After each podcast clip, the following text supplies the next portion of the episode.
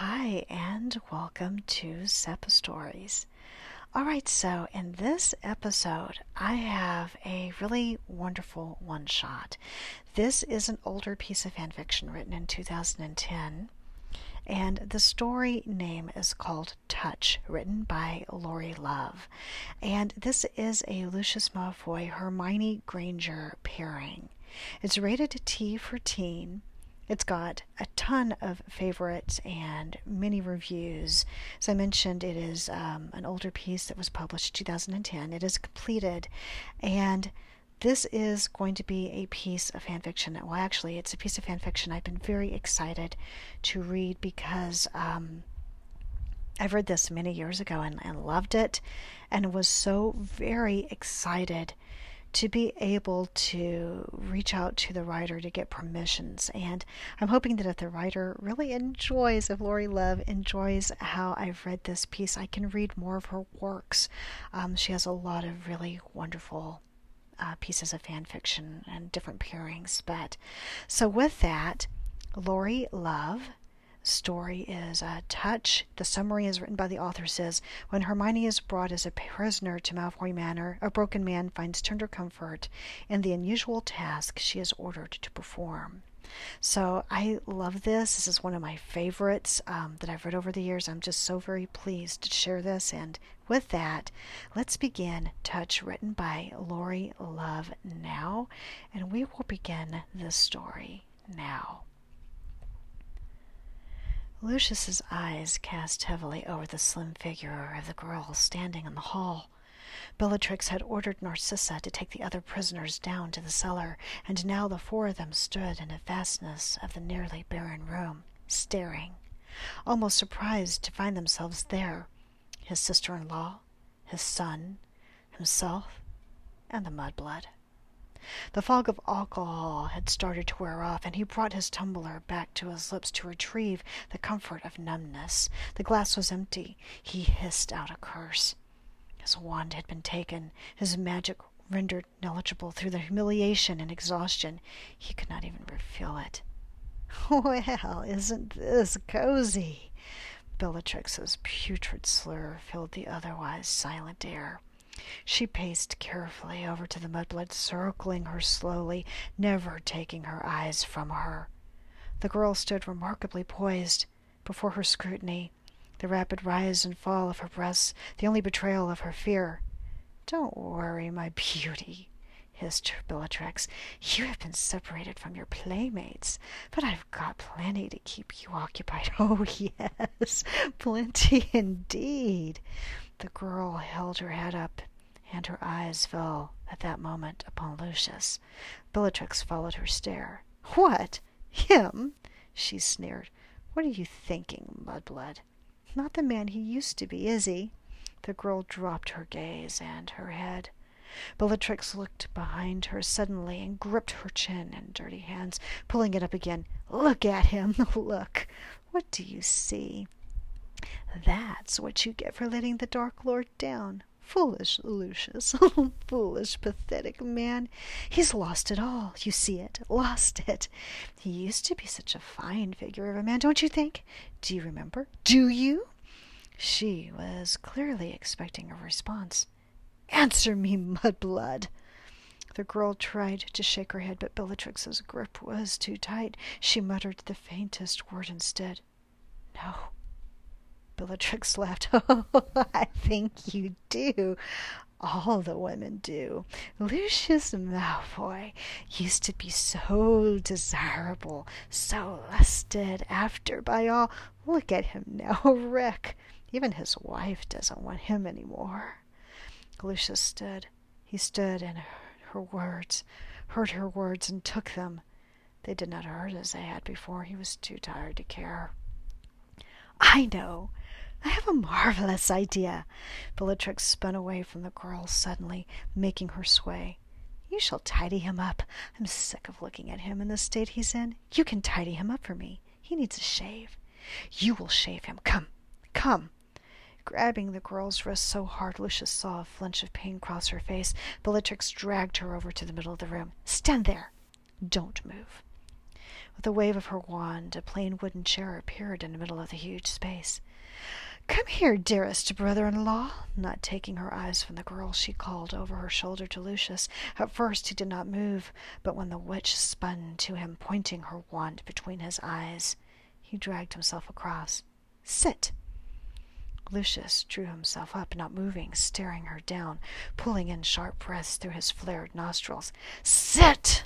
She screamed her command so loudly his eardrums bounded. Gripping the back of the chair hard, he picked it up and slammed it down with a crack before forcing himself onto the hard seat. Immediately his hands were pulled behind him, bound with thick, strong rope. His feet were also tied to the chair legs. He struggled. He muttered freeing spells. It was futile. Bellatrix had bound him completely and magically. Demented bitch! he hissed towards her, his eyes frozen in their hatred. With another wave of her wand, a small wooden table appeared beside them. On it was a small pot containing a basin of water, shaving soap, a shaving brush, a leather strap, and a glinting blade of a cut-throat razor. Bellatrix crossed back to the girl, leaning into her with a grin. Ever done this before, dearie? Yes. Bellatrix's eyes widened in alarm. What? The girl drew herself up, tall again. My father liked a proper shave. I used to shave him often this way. The older witch sneered. Well, you'd better get on with it then. I want it perfect. I want the cleanest, smoothest shave you've ever given anyone. If I am not entirely satisfied, you will be dead. She moved back to Lucius. There we are, heart of mine, bound, then shaved by a mudblood. What an honor for you! Such dizzying heights you've reached, Lucius. She leaned in, breathing her rancid breath into his ear. He flinched away. Don't struggle now. That blade is very sharp, very sharp indeed. We wouldn't want any unfortunate accidents, would we? We shall leave you alone. Mud blood and pure blood, a fascinating combination. Come, Draco. And with that, she marched across to his son, who had been standing a look of horror on his face a few feet apart, grabbed his wrist and pulled him out of the room with her, slamming the door behind her. For a moment, there was silence and stillness. Lucius sat immobile, his breathing heavy, looking up at the woman before him. Do it then! His words shot through the air uh, to her. They seemed to jolt her to her senses, and she looked briefly across at the table. Then, with a faint sigh, she took a step towards him. He was staring straight ahead, his breathing heavy, his arms locked tight behind him. Hermione could not look at him. I, I have to, have to strap the blade first to hone it. She attached the long length of leather to a hook in the table and pulled it tight, drawing the blade across it several times. The thick swish of the metal upon the tanned hide was oddly satisfying. The woman stopped and held up the blade, inspecting it carefully, running her thumb lightly across it. That should be fine. Lucius's features flickered. It would only take one swift sweep of her hand, but the girl replaced the blade on the table and moved behind him around to the back of the chair. There was another pause. Lucius fixed his eyes determinedly ahead. He heard the faint rustle of her clothing as she moved. Her fingers made contact with his chin. He pulled in a breath of surprise. They were soft and warm, so gentle, so tender as to almost be imagined in their touch. He inhaled again, the instinctive reaction, pulling his head away from the tactile hold she had on him for a moment. Her fingers followed him, not allowing him to draw away. He let them guide him back and found his breath in his mind settling and calming. His wife had not touched him like this for a long time. No one had touched him like this for as long as he could remember. Touch so different from the touch of Azkaban, touch which invaded and ripped and scarred. He believed he would want no more, never again, never again the violation of human contact, the desecration of his personal space, the sanctuary of his soul. but this touch did not draw from him the revulsion he had anticipated. Her hands guided his head back, the warm indentation of her palms angling it so that his eyes had to follow, casting up to the ceiling, her lengthy hair falling in his line of sight. She released her hold. Immediately he noticed the absence of her touch. The cold air crept over his skin again, and he longed to have her cupping his chin once more. He tilted his head down a little, not deliberately, simply out of natural inclination. The constriction on his wrists and ankles was frustrating, and he compensated by moving the only part of his body he could. You must stay like that. Don't move. Her voice was not insistent, but carried the same gentle coaxing as her fingers. It had surprised him, yet assured him equally. He brought his head back to the position she had placed it in before. He waited. Hermione moved to the side and lathered the saving, shaving soap with a brush, coating it liberally. Then, with a short suck of breath she could not quite conceal, she moved before him, her eyes focused on his chin, concertedly, deliberately, trying not to meet the gray of his irises. She brought the brush to dark bristles, which covered his jaw and rubbed lightly at first, but growing in confidence. His head swayed rocked a little as she applied the soap. The regular circular strokes of the brush soothed him as her fingers had done earlier. He allowed his eyes to close. He was trusting her. It had been so long since he could contemplate trusting anyone. How could he now trust her?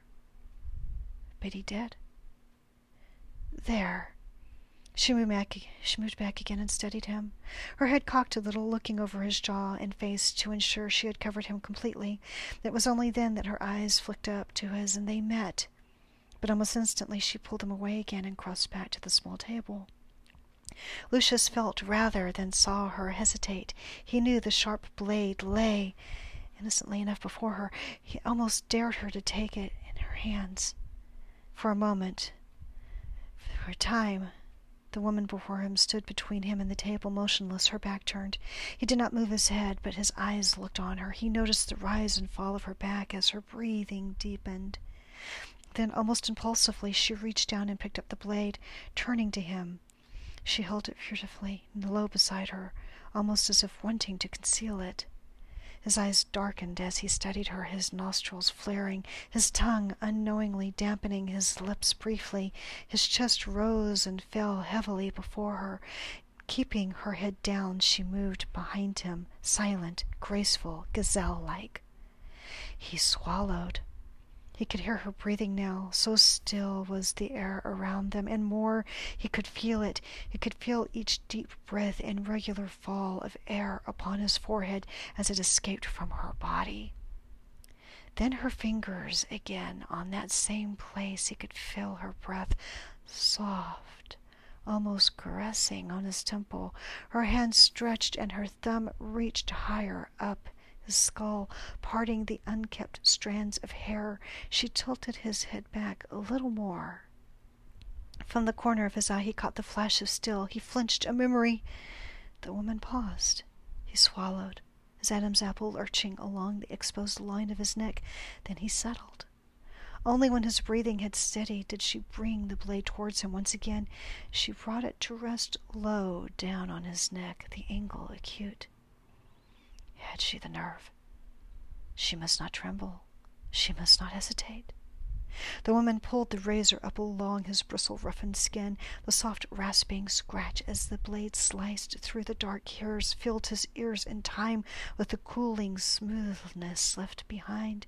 He released a sigh, surprised to hear it audibly between them. It caused her to look, to lock eyes with him again, but almost immediately she darted them away and returned to her task.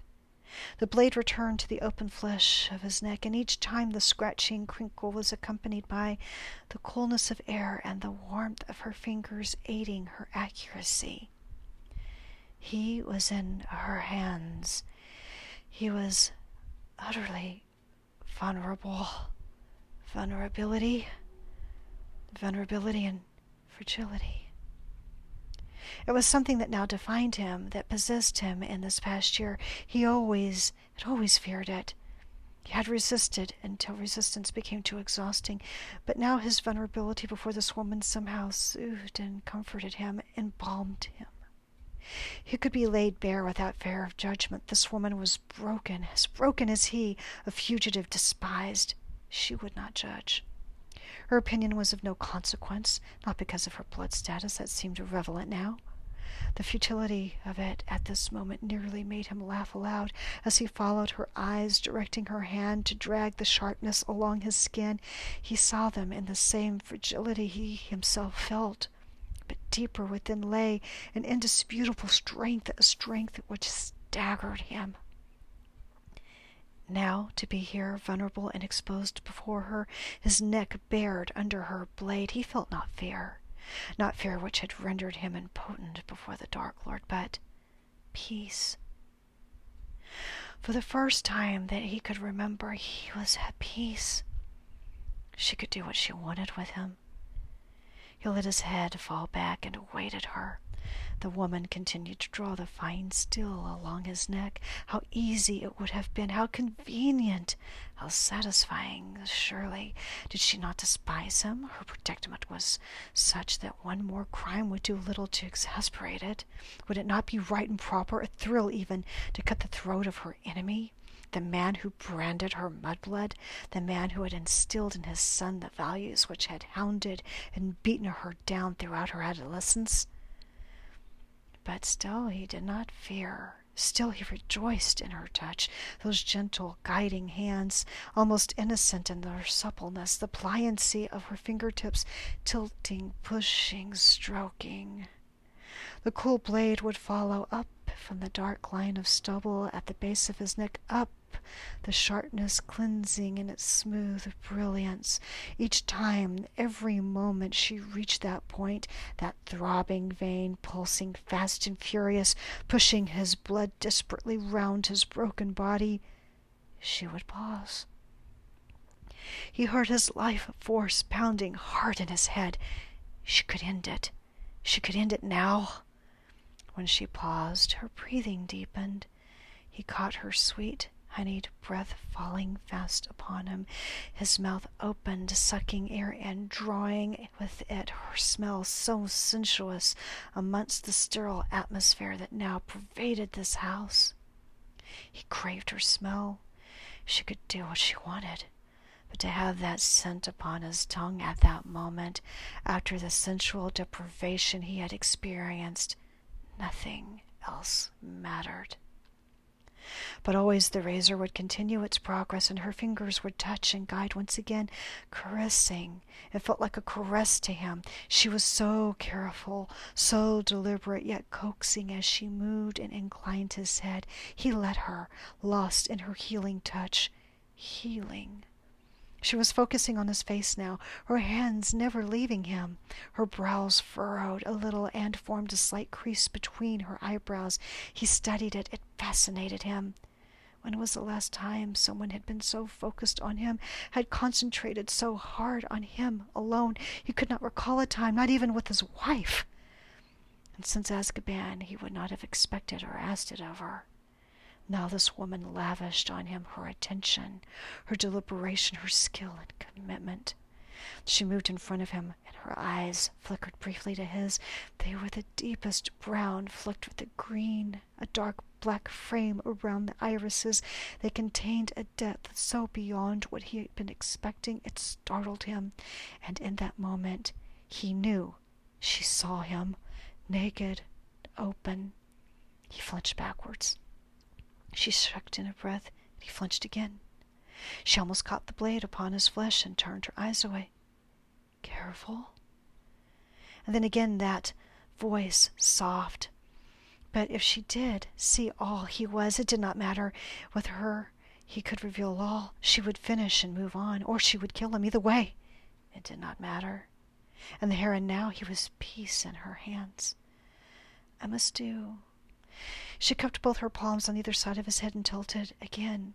Then she brought the blade to his upper lip and drew it down over the darkening mustache which had formed, that exquisite faint scratching sound reaching his ears again. She did either side and then pulled back, drawing her own top lip over her teeth, stretching the skin tight to indicate what she wanted him to mimic. Then she knew she looked silly, and a faint exhaled, exhaled laugh rose from her. He wanted to join her, wanted to laugh along with her, but he had forgotten how. He did not want to spoil her solitary beauty. He pulled his top lip over his teeth, and she brought the blade gently under his nose to that little crease on her forehead, forming again as she concentrated. He wanted to touch it. With a careful move, she tickled the blade down to the tip in his top lip before lifting it off with a lilting grace. The woman pulled back with a sigh, standing straight before him. He watched as she replaced the blade on the table and reached for the basin of water. She washed the soap off gently and patted it dry. Taking a corner of the towel, she dabbed it carefully into the corners of his mouth.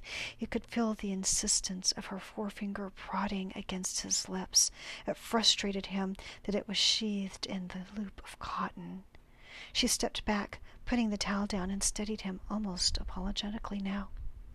There. Let me see. She moved her, her head moved, thick hair tumbling down as she inclined it from side to side to study her work. I missed a little. She stepped in again, and this time without the towel reached up to wipe the remnant of soap from his cheek. She smoothed it away, but not did not remove her thumb. Let me check. Caressed soft, gentle healing those warm, firm fingers were on him again. She was feeling him, running her hands over the smooth skin she had exposed. She acted deliberately now, boldly even, enjoying the sensation as much as he. And then those dark brown eyes moved to his. He held his, he held her gaze.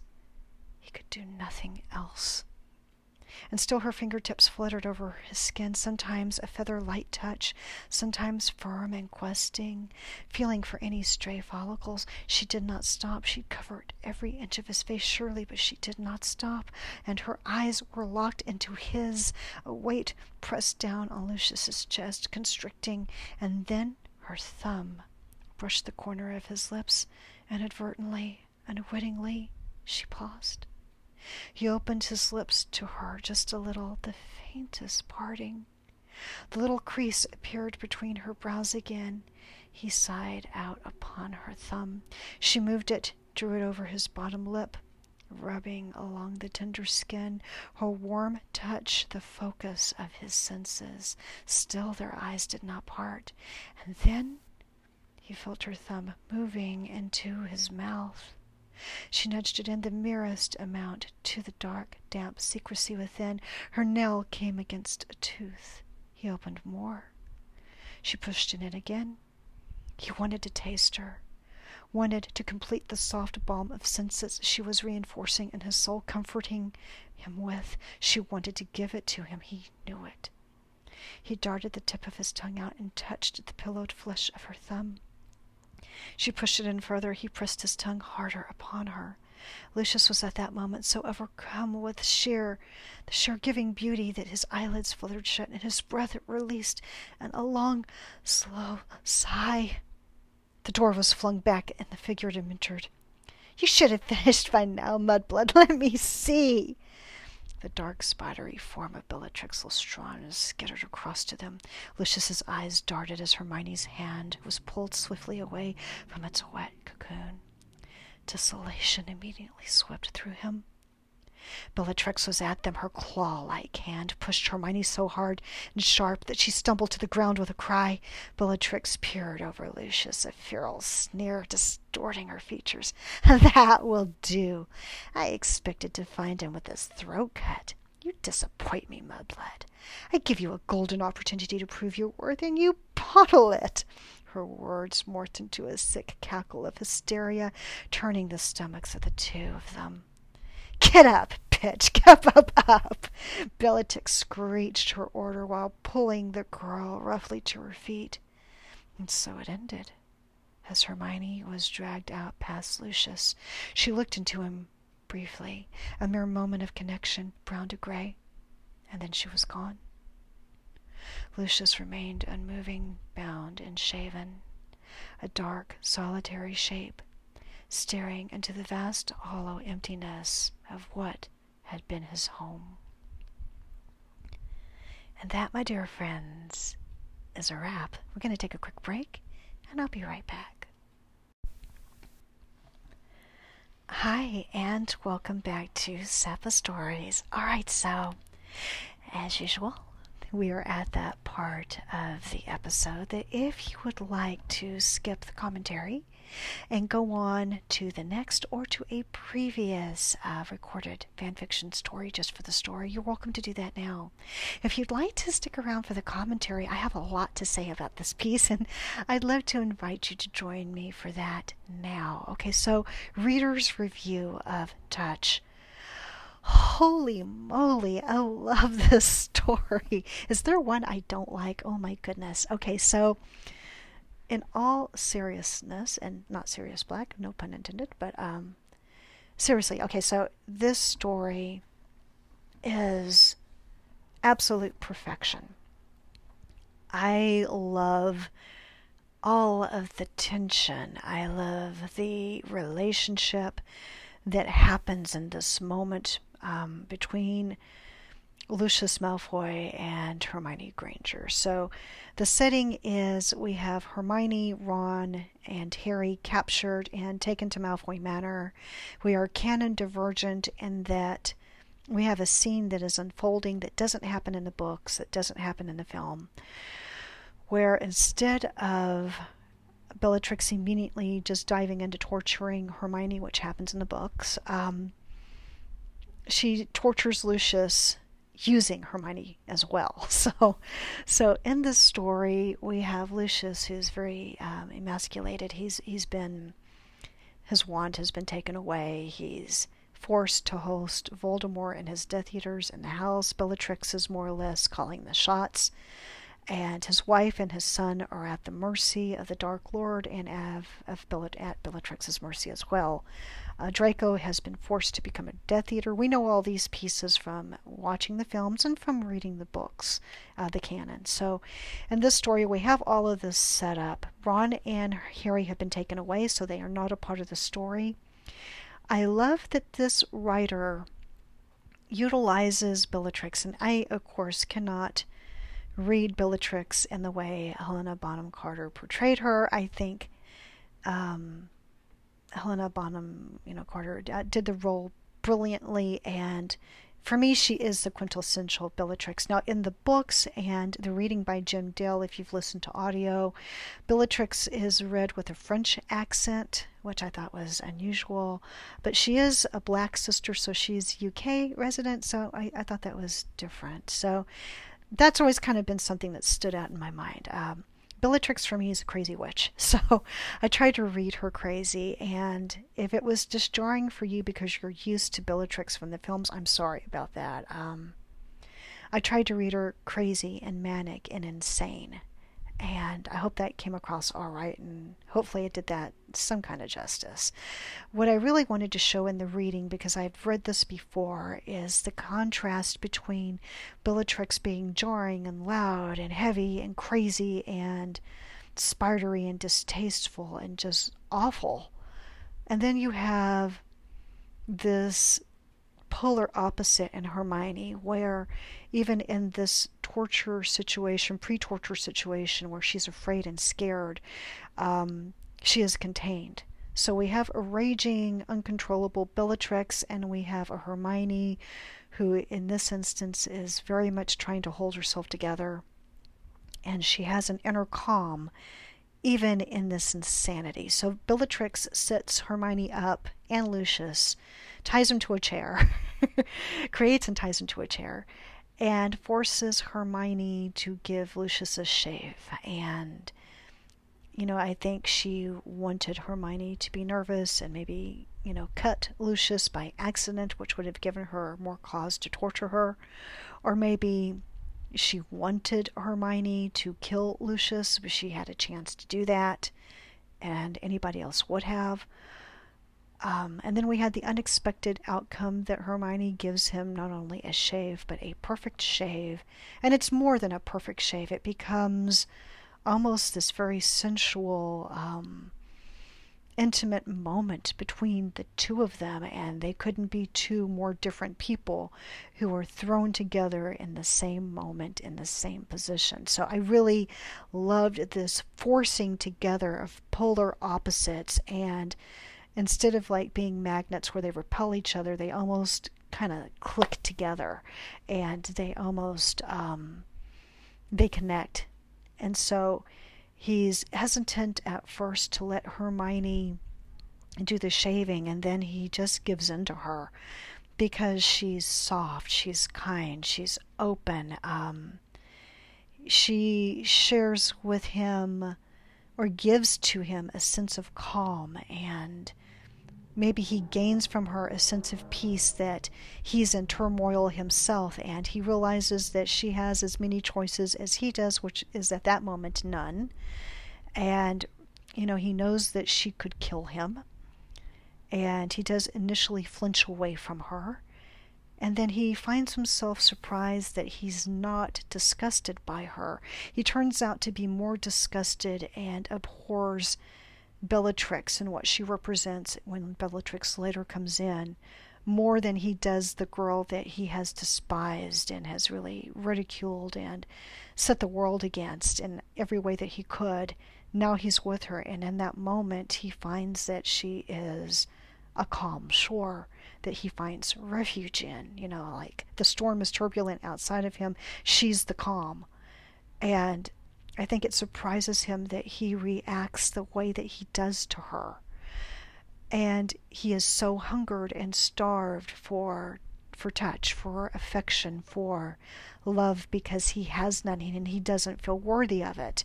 Like he he mentions or there's a mention in the sentence the writer says he came back from Azkaban and no one had touched him the way that Hermione's touching him, not even his wife, and he wouldn't ask it of her. So you know, not only is Narcissa not even you know, she's probably angry at him for everything that's gone on and terrified. You know, she's playing the game too, very, very much court games, um, trying to survive Voldemort. That, you know, in this moment between an undesirable, he finds his absolute equal, I think, in Hermione, and she has all the power and those few moments that they're together that she could take his life and she just doesn't do that. That's that's not this character. And she sees him. I love the locking of eyes. You know he notices the small details in the color and shape and you know the flicks of green in her irises. I love all of these details. I once had i once had a creative writing teacher who always told us um, advised us that in writing a piece of fiction that you want to caress the detail. This writer knows what that means. this writer Laurie Love absolutely understands what caressing the detail means. Every word between the tension moment of her shaving him. The shaving is just methodical and rhythmic, and it continues through all of the description, you know, between this tension and the shared few moments between Hermione and Lucius. It's like the background music, and it's just this he hears it, and so there's the visceral sound that you're getting. That's caressing the detail. Him looking and leaning his head back is caressing the detail. Looking into her eyes and then flinching away and then looking again you know, again is caressing the detail. The pure sensual, almost almost sexual um, connotation that you could see if this were continued further after this story. Like what happens three months from this moment, you know, where you could have a potential if you wanted a mashup between Lucius and the Hermione character could be very probable because they surpass the moment of intimacy you know like the shared gaze the, she sees him and it almost becomes this erotic physical moment. She puts her thumb in, in his mouth. And it's not anything overt. I had to i had to say that i've read a lot of different readings and writings and books and, and whatnot in my life and that scene of her, you know, placing her thumb in his mouth has got to be one of the most erotic pieces of writing I have ever read. and voicing it, it came across a lot more erotic to my own ears reading it than I thought it would. So it is just completely sensual, very erotic. Um, and it kind of makes you think that if they had been alone together, a lot more would have happened in a, in a minutes following that. Or would it have? You just don't know because there's he's completely surrendering himself to her and she is not aggressive, but she is reciprocating, probably in a way she didn't expect either. So I kind of like this. You know, I, I it's not a kind of like. I absolutely love this. Um, there's no kind of about it. When I read this years ago, I remember thinking this is special, and this writer really knows what they're doing in writing fiction pieces, and you know, it's just so wonderful. Um, there was no part of the story I didn't like. And then you have this really sensual moment and you're you know, you're pressing the envelope like, you know, she's he's reaching back to her thumb, like he's licking the pad of her thumb with his tongue, you know, which for a pure blooded wizard to do this with someone like her, you know, it is um momentous, you know, that he is opening himself to her then you have Bellatrix slamming the door open and stomping in, you know, like like a spider. And I, I like the idea that the writer uses that visual. You know, she she comes in, you know, like she scuttles in, you know, like very spider like. And I loved it. You know, it it brought it brought us abruptly out of that moment as abruptly as the door slamming open you know she's she comes in she's loud she's cackling she's screeching you know and and insane and crazy as ever and that moment's broken.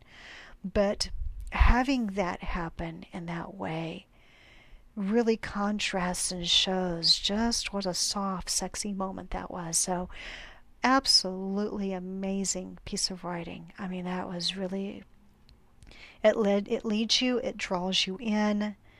It's completely innocent. It is completely erotic and that's absolutely brilliant writing. So I've been waiting to read this piece of fan fiction and I was so pleased when the writer gave me permissions and this was a few actually a couple of weeks ago. I really feel bad about taking so long to get this episode posted. I knew this would be a special read.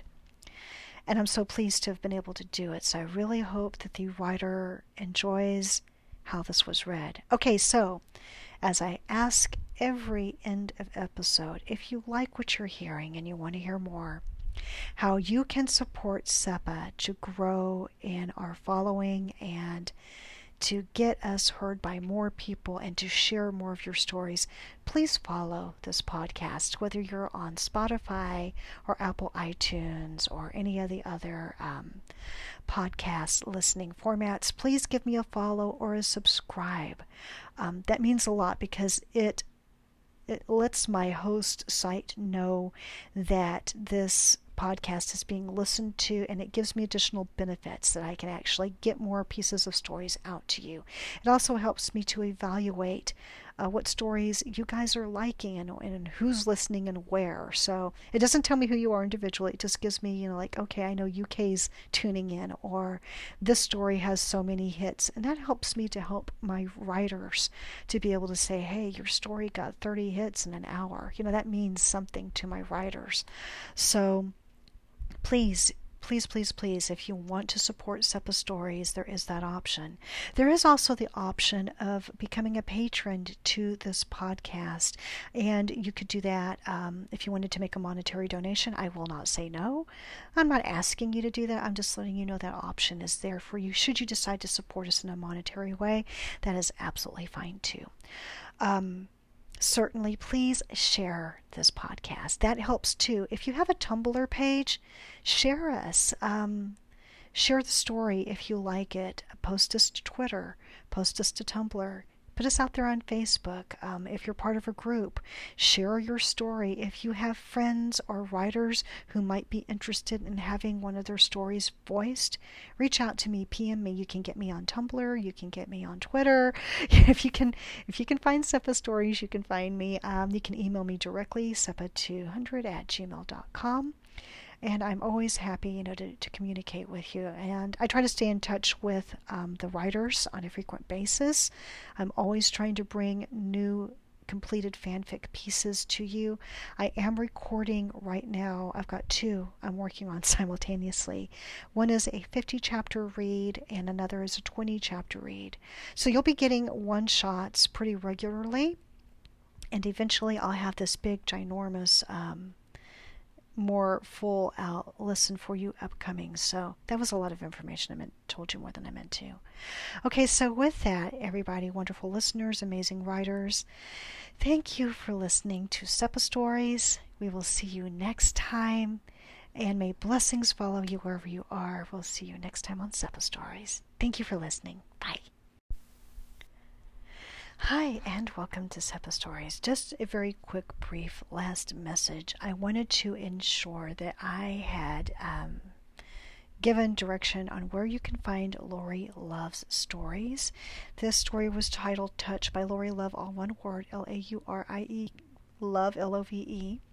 I found the story on fanfiction.net. This writer has about easily over 80 pieces of written fan fiction work, all of it amazing. Some of it uh, for mature audiences only, but none of it disappointing. Um, I didn't know if I had mentioned that during the initial reading of the story or the commentary. I wanted to make sure that everyone knew where to find this writer's uh, work so that you can enjoy her reading or her stories on your own. So, with that, thanks again. We'll see you next time. Uh, Lisa with SEPA Stories.